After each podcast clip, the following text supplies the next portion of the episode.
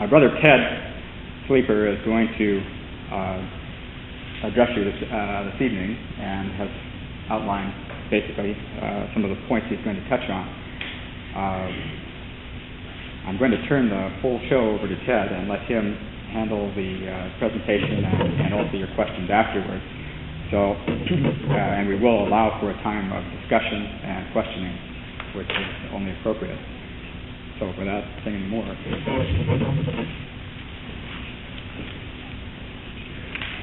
Don't mind if I sit. That's not to uh, take the posture of the rabbis of old, which sat too.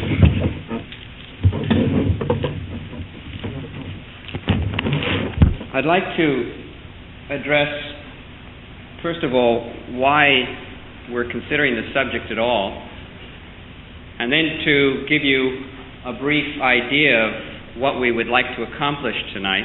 And then the rest of this is uh, fairly straightforward as an outline of uh, where we're headed. To me, and you'll have to pardon me, I've spent a few uh, late nights preparing. So if there is something in the course of all of this that uh, doesn't seem to come out right, please feel free later on to ask questions about that. The intent is to be able to represent to you, as best as I can, the viewpoint of a man that has been dead many, many years, but whose works are still used by many brethren and sisters. Now, first, I have two basic reasons that I'd like to put forward to you why we need to consider the subject the first of these is that the beliefs of many unamended brethren and sisters are reflected uh, or have uh, been developed through their association, through their reading of the expositions of this man, Thomas Williams. He was a very eloquent man. In fact, eloquent with words to the point that he was somewhat handicapped, I guess, in writing, and he dictated virtually uh, this book, for example, here, The World's Redemption, of which I'll be quoting from later. And that's how it came into print form. Now, I want to stress to you my conviction at the beginning that these unamended brethren and sisters of which we're speaking, that have learned their understanding of the truth through Thomas Williams, represent moderate brethren and sisters with whom we would, in a reunion, be associated with and ought to be associated with.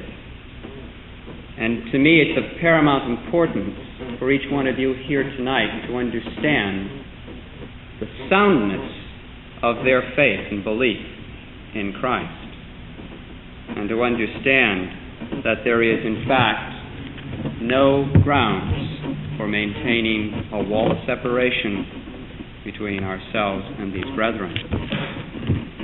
A second aspect of this uh, subject tonight, which will come out in due course,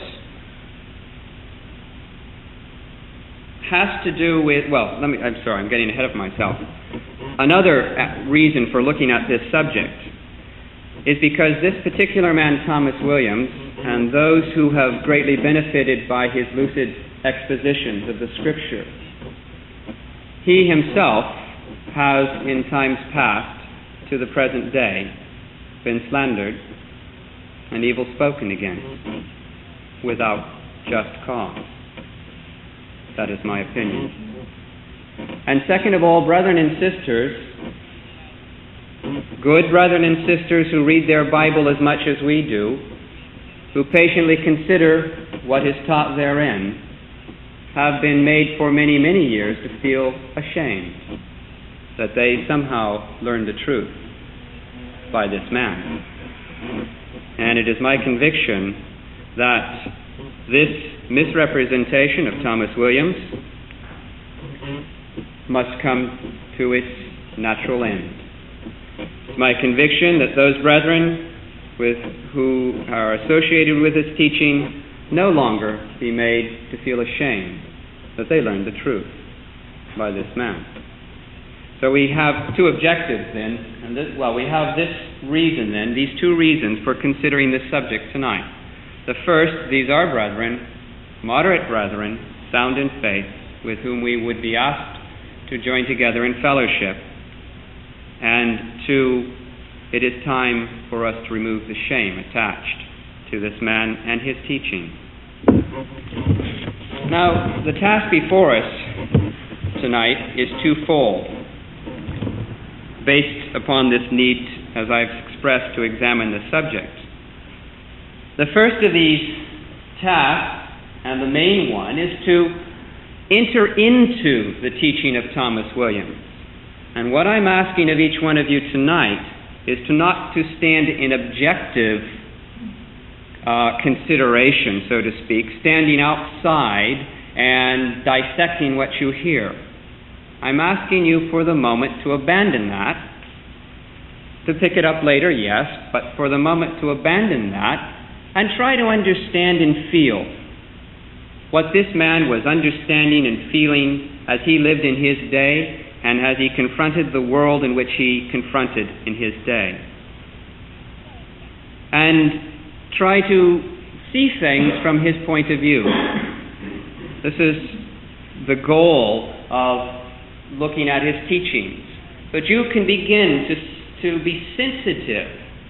While you may not agree with all expositions of Scripture, but at least you may be sensitive to how he saw it and how he, in fact, used this as a tremendous uh, sword, if you like, of the Spirit in defense of the faith in the day that he lived.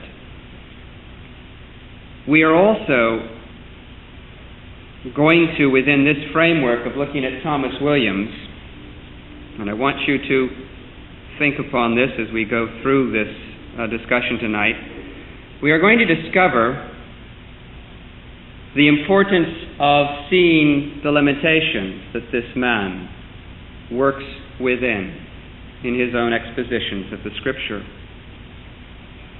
And in doing that, I hope tonight, brethren and sisters, we will begin to discern another important fact about the task tonight and as we look at reunion. We must consider the danger of overemphasis of arriving at an understanding of Scripture and feeling that this is all there is to understand and placing so much emphasis upon that particular aspect that we understood that we lose balance. And this is the point at which we'll discuss this problem. And I think it's important for each one to reflect upon your own beliefs right now. What you believe and perceive to be important in the truth is conditioned by the environment, the circumstance that you live in, the circumstances of your life. You may, because you happen to be talking with an evangelical friend, be emphasizing certain aspects of uh, maybe Holy Spirit. You may be concerned about that subject. Perhaps if you are defending the truth against immortal soulism and its related uh, errors, you're going to see more brightly this aspect of the truth than you will others. The danger, brethren and sisters, as I said a few minutes ago, is that we sometimes feel that at that moment in our life we have apprehended all there is about that particular subject. And so we begin to say, this is the only way to see it. And mind you, brethren, from both sides of this problem have fallen into that destructive snare in overemphasizing that aspect of their understanding and claiming it to be the only right and full approach. Enough said on that. Let's move on then to consider something about Thomas Williams before we get into his teaching, and I'll have a little group interaction in a moment to get us started on that. Taking in mind what I just said, that people understand certain things about the Scripture often because of certain things that they are experiencing in their own life or certain conditions uh, that surround them. It's critical that you understand the world in which Thomas Williams lived and what he perceived to be his mission, so to speak. He lived in a world which was, at the turn of the century, where there was a great deal of religious fervor, where people held strongly particular religious points of view and were willing to debate about them extensively. Nights, you come here one night, they would spend seven nights in debate, long debates at that. You must understand that Thomas Williams, a man convinced of the truth through his uh, association with Robert Roberts and having learned the truth from Robert Roberts, was a man with a great amount of zeal, and he went out and he confronted that religious world. He confronted the prominent doctrines about the immortal soul, especially.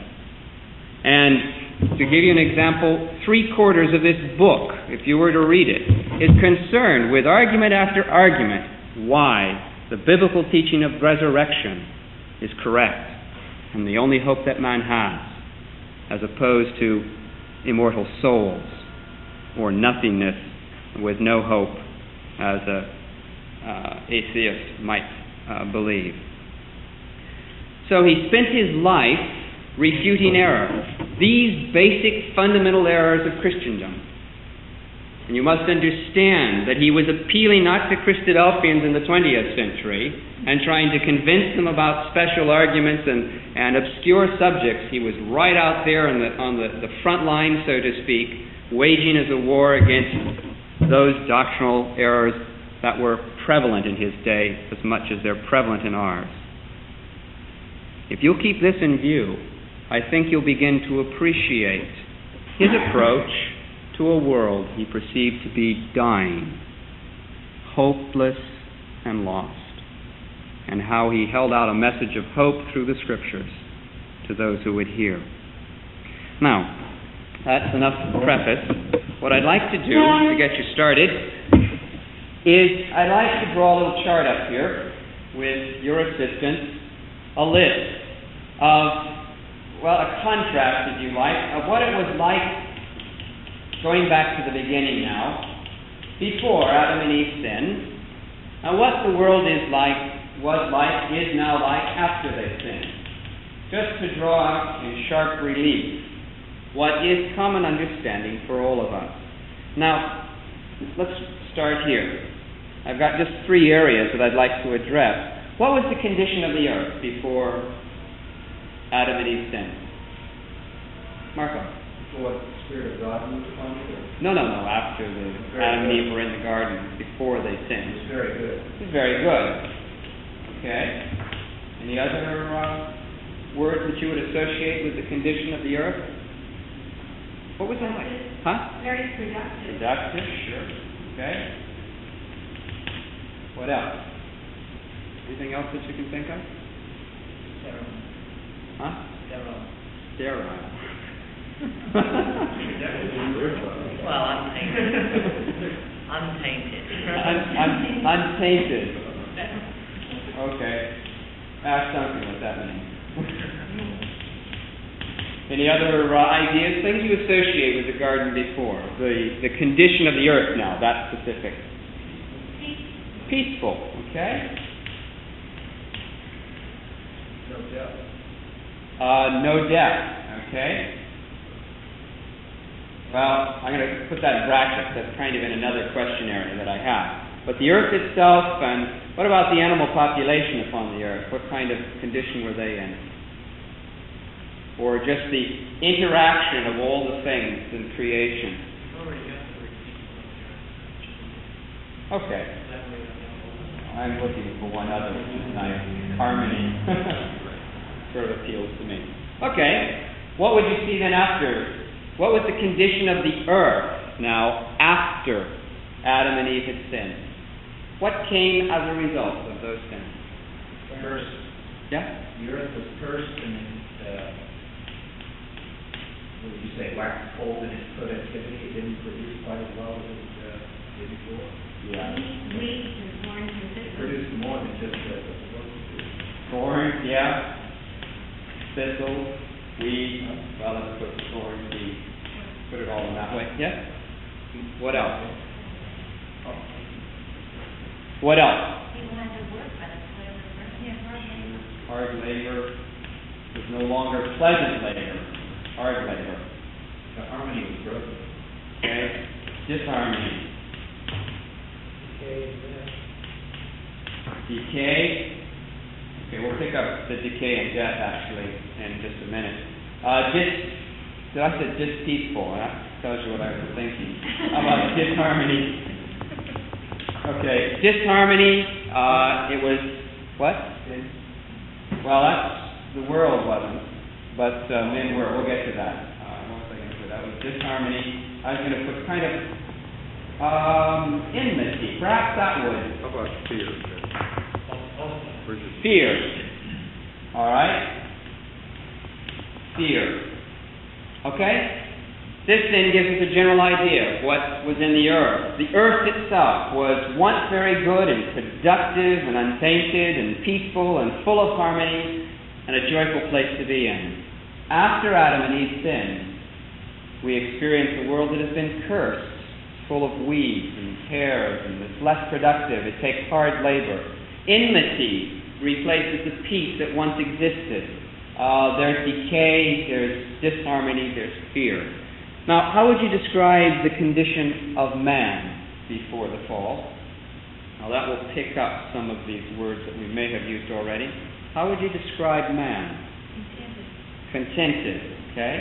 innocent, Contented, innocent. He also was described as very good. He was also described as very good, right? What else? He was alive, okay? And in the sort of the double sense of that, he was really alive.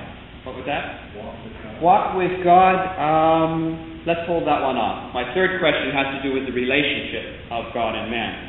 But just the condition of man himself. He was living, uh, he was in a very good state, Scripture says. He was contented. Work in harmony. There was that, uh, well, that again gets some kind of relationship thing. Um, well, why did I bring that in? Well, let's just, let's just stop it right there. What was the, the condition of man after the fall? Discontented. Yeah, that's probably the biggest problem. Discontent. He, um, he knew he was naked. He knew he was naked. What was the result of that, by the way? Shame. Shame. Guilt. Um, we already mentioned fear. That can come into here, actually. Come in at this point. What else? Dying. Dying, death. Any of those phrases that we associate. Um, we call him mortal. He wasn't a dying creature is before. Sin was a part of his world, as opposed to, if we might put it over here, righteousness. You better put mortality on the other side. No, I didn't put, I just put living. I'm just saying, you don't want wars in camp, put mortality on both sides. Capable of dying. Well, they've all heard, everyone from, uh, here, from uh, Belmont has pretty much heard my Genesis class, so I don't think. Okay, we all know what we're talking about there. Man was not immortal over here. Given that, I think that's suffices. Okay, that's man's condition. And finally, just quickly, what about man's relationship with God before the fall? What kind of things characterize that relationship? What kind of things characterized it? God's gardener. Okay, which then, that's good. How did that, how- what does that mean about his relationship then to God?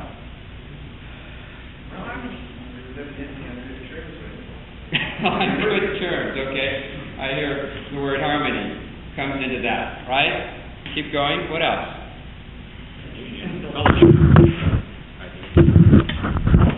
Fellowship, definitely, right? There was this close, sweet communion, as sometimes brethren have talked about, between God and man. Oh. There was no rupture. Oh, you talking about God, man, or the condition.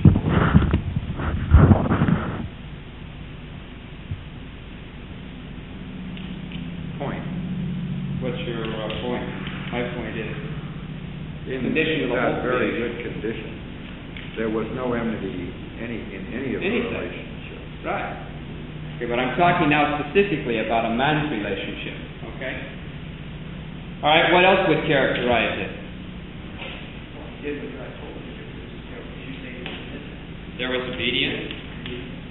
And I'll just throw one more in this, which I think we all recognize. The state of their relationship might be characterized by the word love. There was love, and all of that would pertain to at least an opportunity for that to grow and to be nourished in the environment as well. All right, let's go for the contrast then. After it, what was the state? What was the condition of man's relationship with God after he sinned and before God intervened? Alienated, by which you mean, Breaking commandments, okay, okay, disobedient. Now, we'll come back to your word there. I'm not trying to take you away from uh, alienation. Go ahead, what else?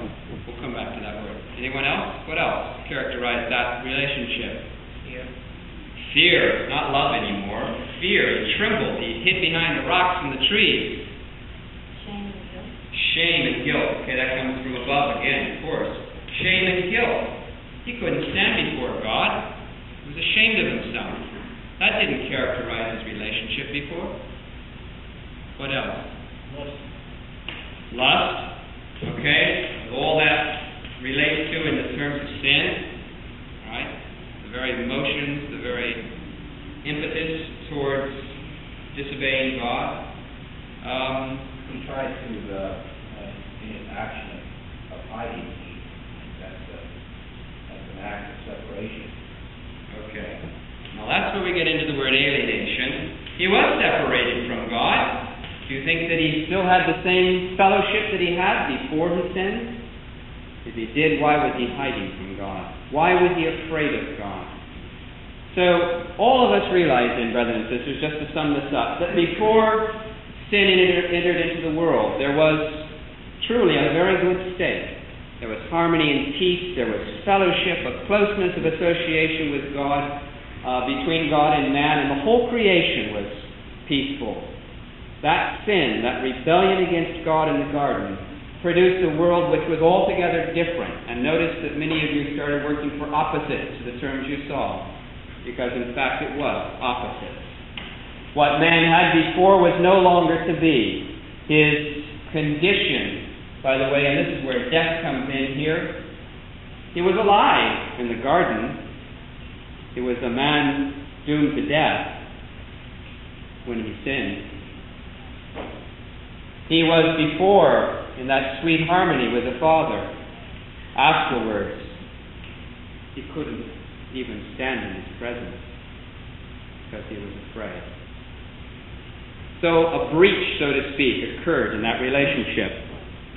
And it reminds us very much of the words that Paul uses in Romans 5:12, by one man's sin entered entered into the world, and death by sin, and so death passed upon all men. Now, Brother Williams, in a very in his lucid and eloquent style, sums it up something like this. And if you don't mind, several, quite a number of times, in fact, during this little discussion, I'd like to let Thomas Williams speak for himself. This is how he describes this contrast which we have just discussed. He says, By sin, they were stricken with mortality, passing from a happy, healthful state into one of sorrow, pain, and death, ending at last in darkness of death itself. The causes that would produce death were set at work in their physical nature as soon as the law of righteousness was broken. Thus, the stream of human life, having been poisoned by sin at its head, has carried sickness, sorrow, pain, and death down through all its channels until universally it is appointed unto men once to die, and death has passed upon all men. It is It is safe, therefore, to conclude that had not God's love moved him to offer a means of redemption, all the race would have gone down to dust under the sentence, Unto dust thou shalt return, there to remain eternally. I know, quoting now from the Apostle Paul, I know, the Apostle Paul says, that in me that is in my flesh dwelleth no good. O wretched man that I am, who shall deliver me from the body of this death? This is the universal cry of man. The spectacle presented by human life, past and present, is a world shrouded in the gloom of death, with its vast millions being carried down as by an ever restless and resistless stream into the dark depths of the dismal grave. Such is the condition, truly, I think we'll all agree, of the present state of man because of the sin of Adam and Eve. And I would suggest, brothers and sisters, we need to savor this point. We need to reflect upon this stark contrast before the sin and after. Because, as I said before, Thomas Williams spends three quarters of his book trying to demonstrate how stark a contrast that is and how hopeless man is in reality because of his sin and how desperately indeed he stands of God's promised redemption.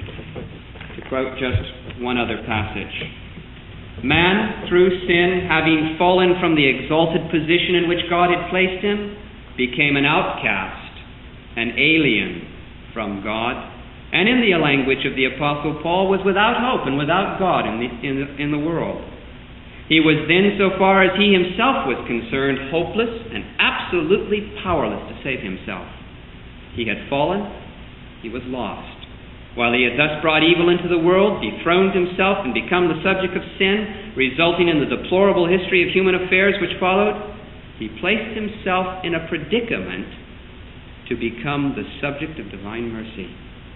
This gave scope for the manifestation of the love of God to show that his tender mercies are always manifest towards those who will, who will believe his word and obey his commandments he will not leave man to die under the, under the sentence and go down into the dust without hope, but he comes to his rescue, opening up a new relationship.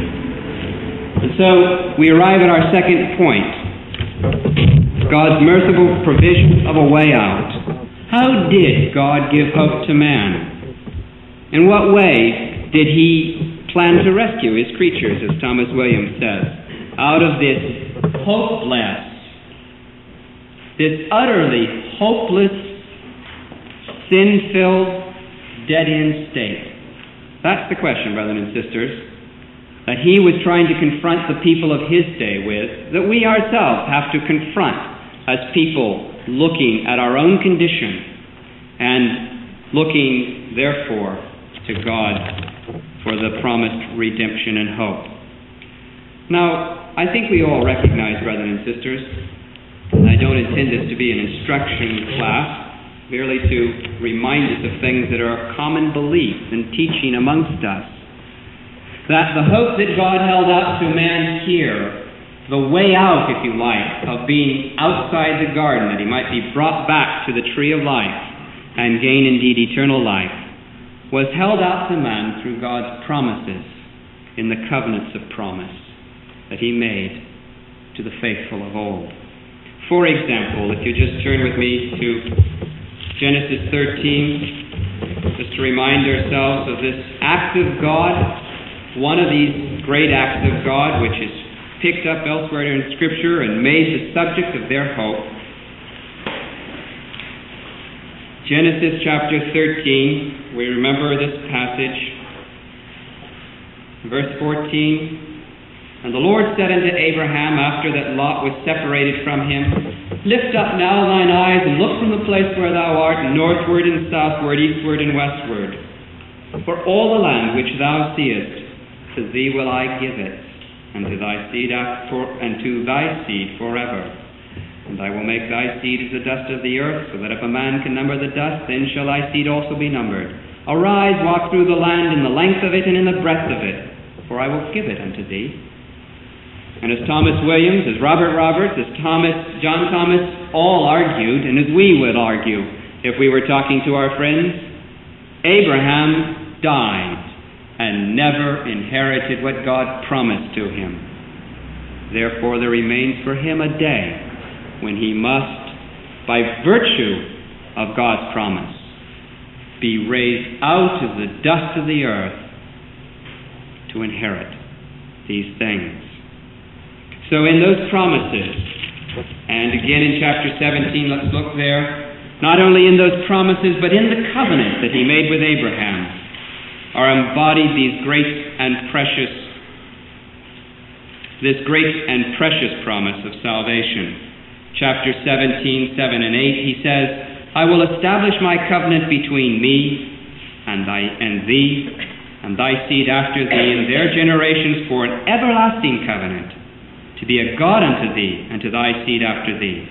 And I will give unto thee and to thy seed after thee the land wherein thou art a stranger, all the land of Canaan, for an everlasting possession, and I will be their God. So we see presented before the faithful of old in this day the way out. God had promised to Abraham and his seed these great and precious promises. David also, to whom of whom who was one of the offspring of Abraham, in his own day was also granted a similar great and precious promise concerning his throne and concerning his own appearance um, and presence in that before that throne. And in this hope, David all his life rejoiced. As Psalm 16, for example, shows us. If you turn there, please. Psalm 16.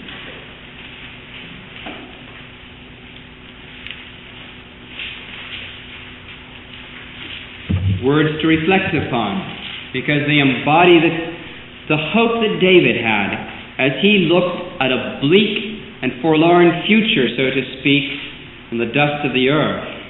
This is what gave him hope and gladness of heart. Verse 9 Therefore my heart is glad and my glory rejoiceth, my flesh also shall rest in hope, for thou wilt not leave my soul in hell, nor neither wilt thou suffer thine Holy One to see corruption.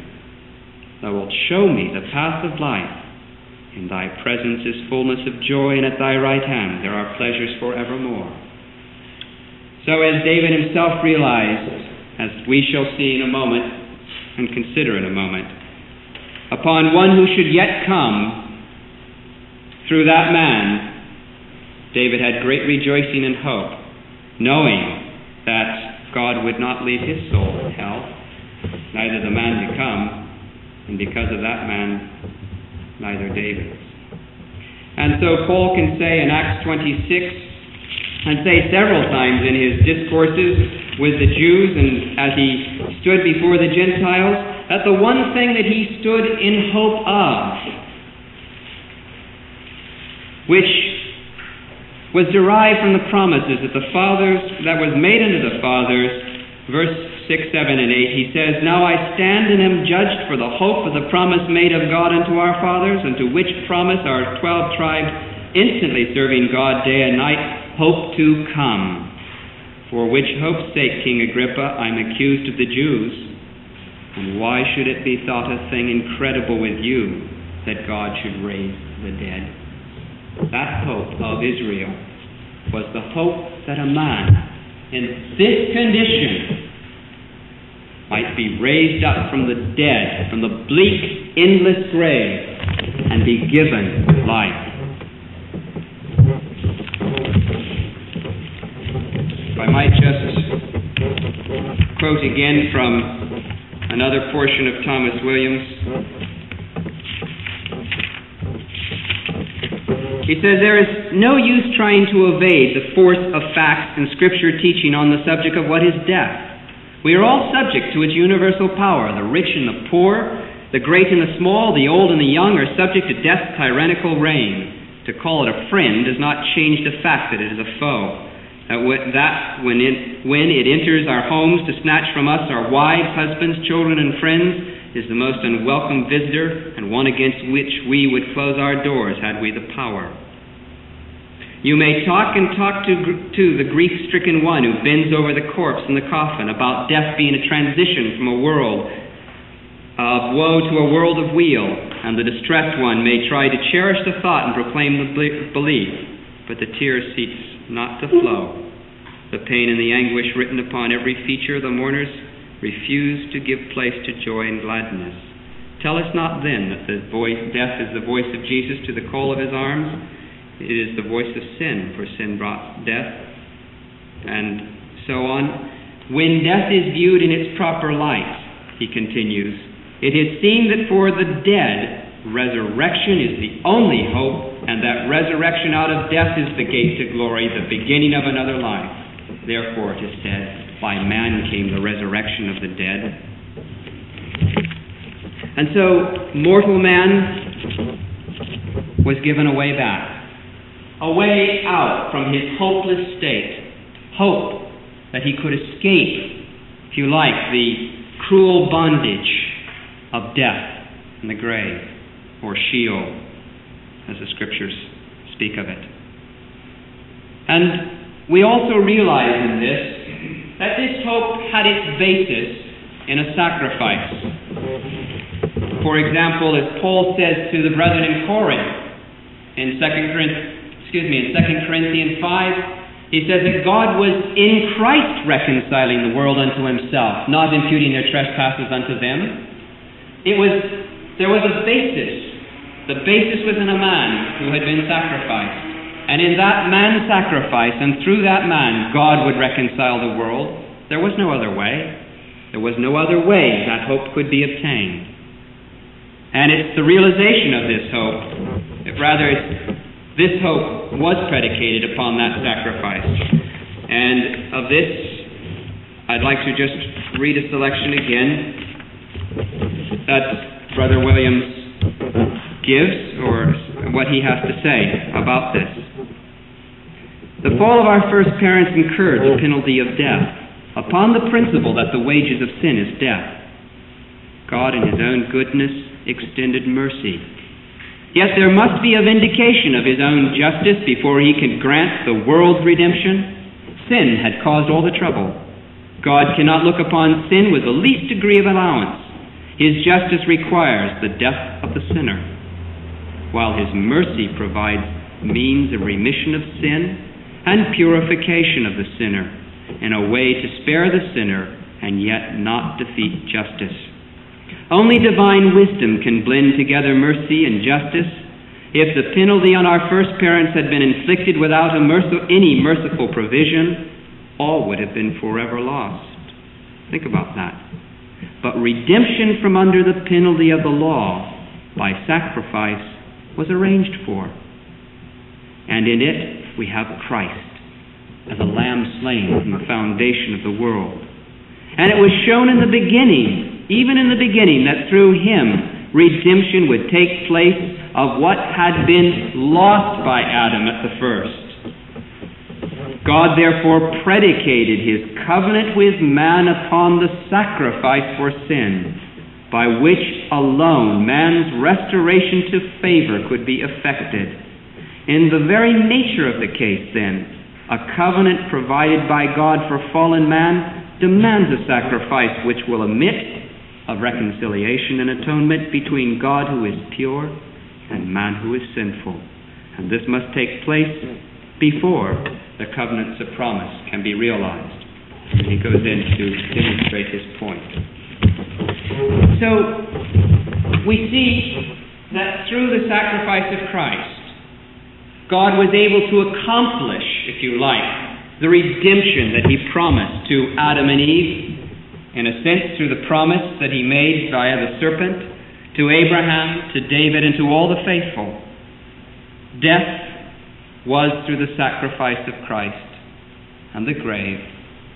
They were defeated, they were conquered. This man has become the resurrection and the life because of his victory, because of his obedience. And to all that believe in this man,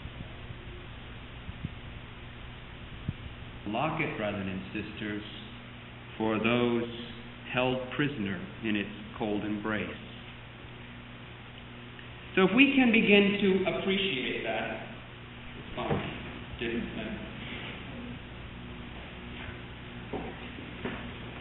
The wonders of modern uh, engineering. At any rate, brothers and sisters, if we can understand this vital principle that sin and death has held men, in this sin, if you can, if you can enter into this feeling, sin and death has held men captive. It has captured them and it's dragging them down without anyone to stand in between to the grave, to the dust of the earth, to an end.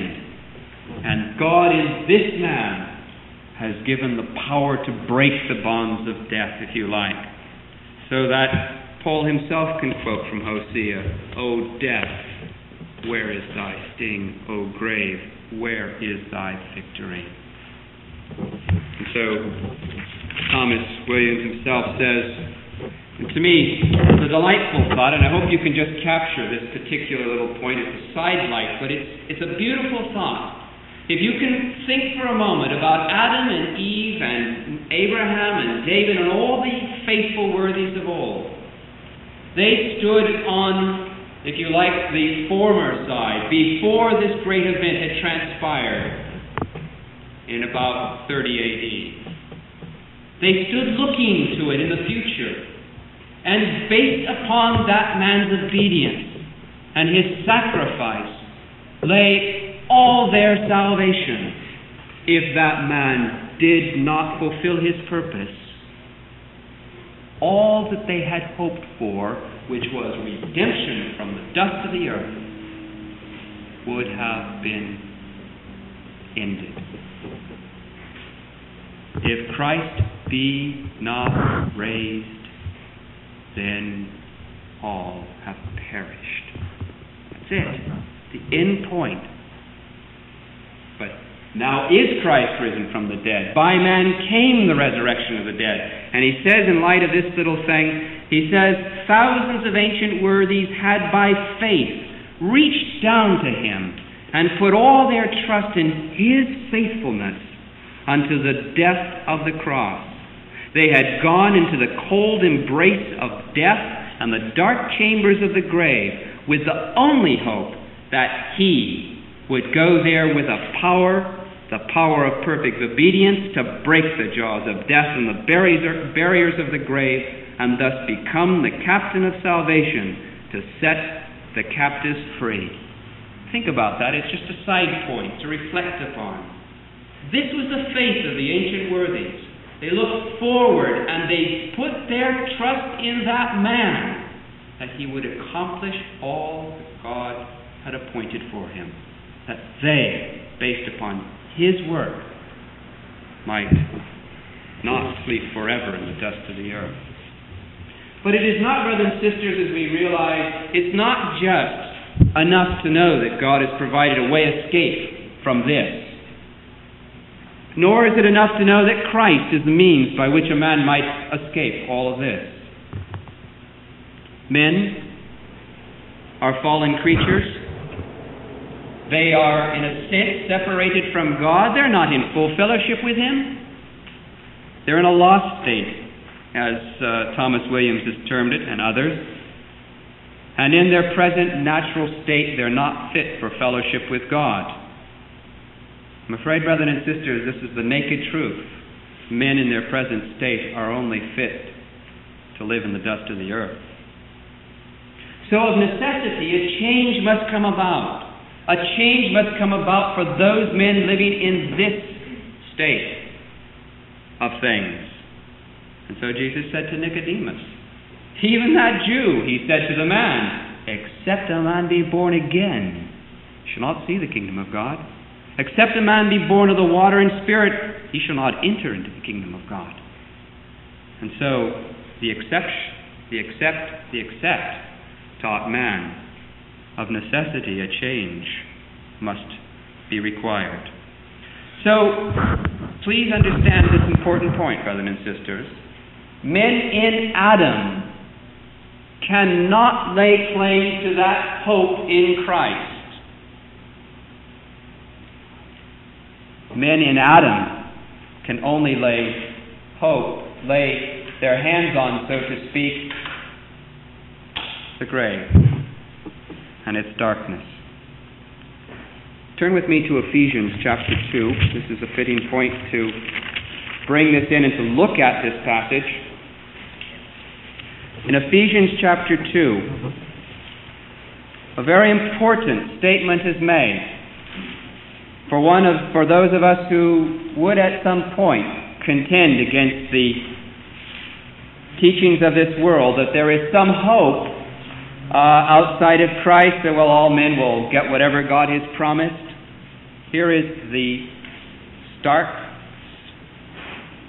vital statement of the Apostle Paul, verse 11 and 12. He says, chapter 2. Wherefore remember that ye, being in time past Gentiles in the flesh, who are called uncircumcision by that which is called the circumcision in the flesh made by hands, that at that time ye were without Christ.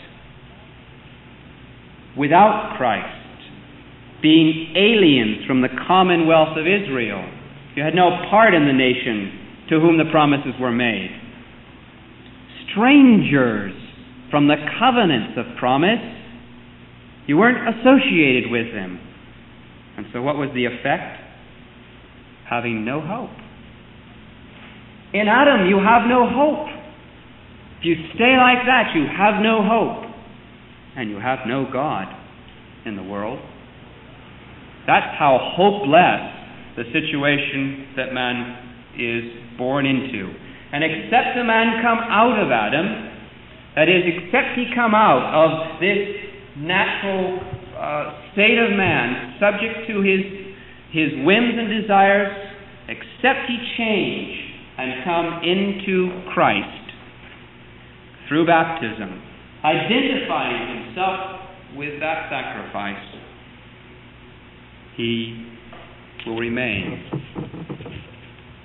outside the promise and will have no hope of resurrection to life.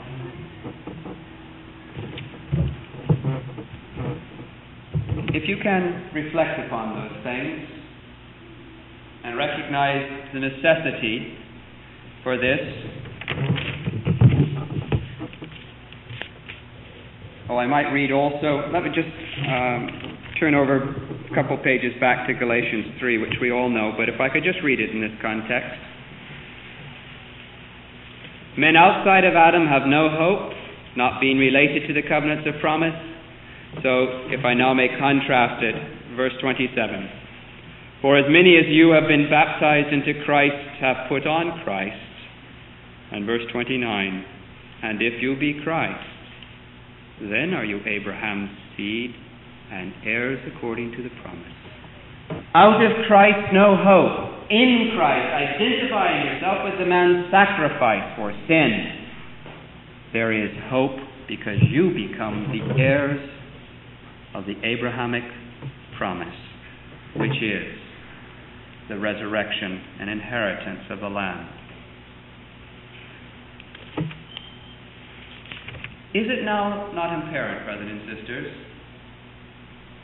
that God deals with men that are in this condition through the promises that He has made, and within that framework, in a sense, brothers and sisters, that promises that He has made and set for men can be considered, if you like, a law of this world men who come under the scope of this law, this uh, natural progression of things in Christ.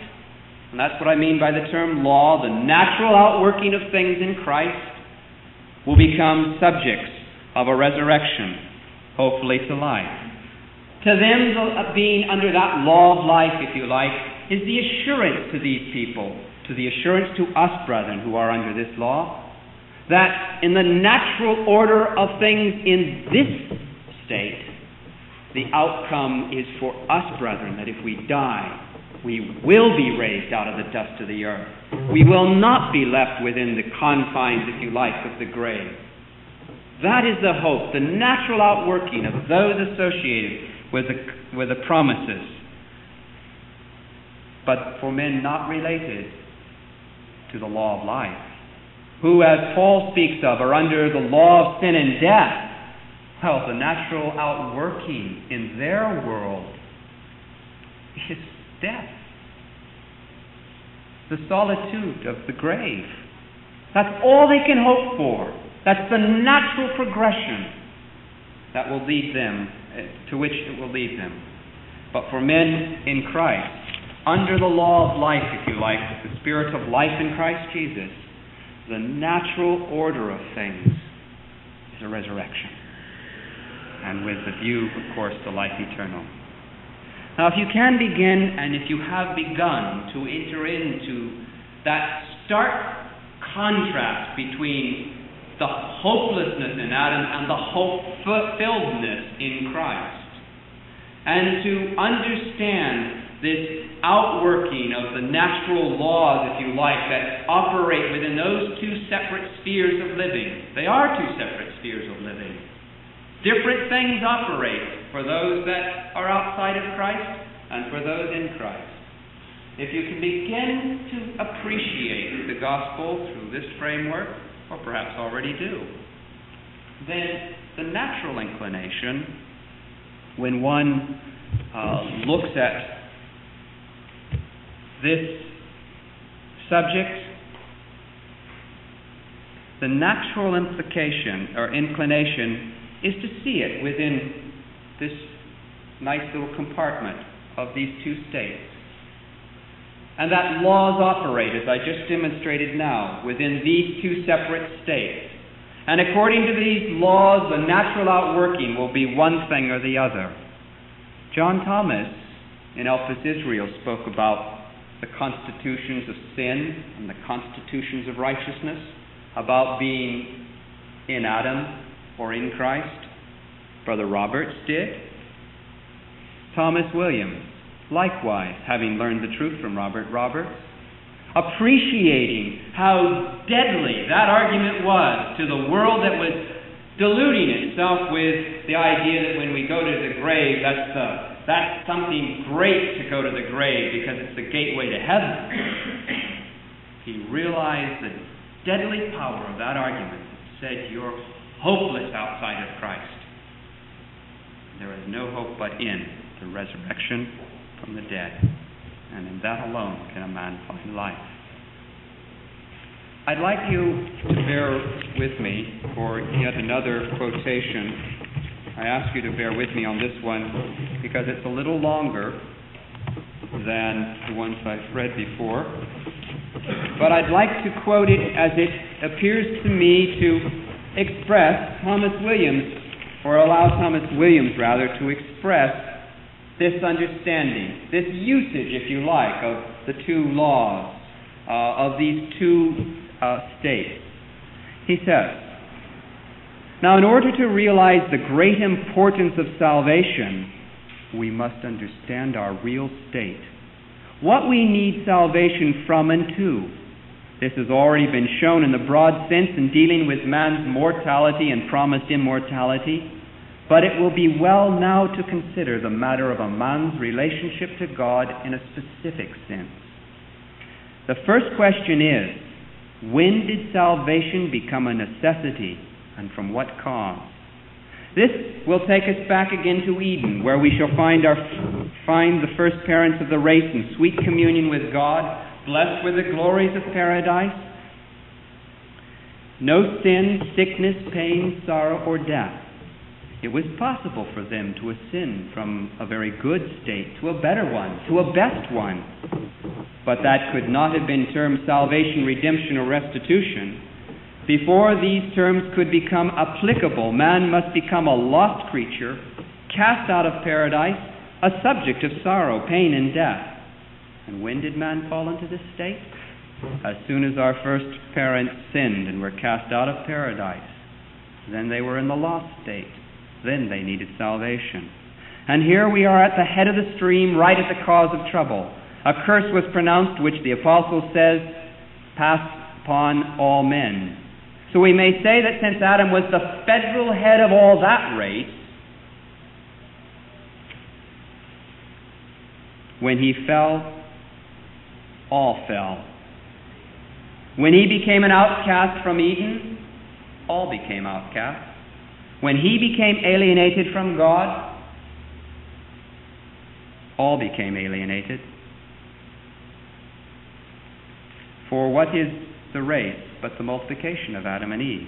Not in the very good state of creation, but in the lost state. The sin which caused this fall of the race was wo- has woefully abounded during nearly 6,000 years, and the whole world lieth in wickedness before God. Quoting a little later, this alienated state, on the one hand, is declared to be the lot of all who are without Christ. And this brings to mind the two relations man is found in, expressed in the Word, in Adam and in Christ. The former represents the dominion or the constitution of sin and death. The latter, the dominion or constitution of righteousness and life. So long as we remain in the former relation, all we can hope for is what sin's dominion can give us. And his sorrowful life of alienation from God, ending in definite, irrevocable grave. But if we change our relationship, we thereby pass from, and he's quoting from Jesus in the Gospel of John, from the, in quotes, constitution of death into the constitution of life, the constitution of being in parentheses. Putting off the old man with his deeds and putting on the new man to walk in the newness of life.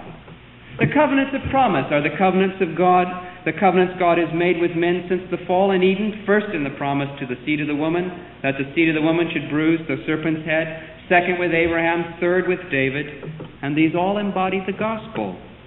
To the stranger, to be a stranger to these is to be without hope and without God in the world. God will not become reconciled to man in Adam. He was in Christ reconciling the world unto himself. Skipping down a little further and concluding. In Christ, then, is the atonement, and only in the relationship expressed by the phrase, in Christ, will God accept us as his children. Natural birth confers no title to future life. Hence the words of Jesus, you must be born again. This new birth, which may be said to be an introduction into mental and moral state first, and finally into a new nature and mortality, constitutes us new creatures. Therefore, the apostle says, if a man be in Christ, he is a new creature. Old things, that is, the things pertaining to the Adamic lost state, have passed away. Behold, all things become new.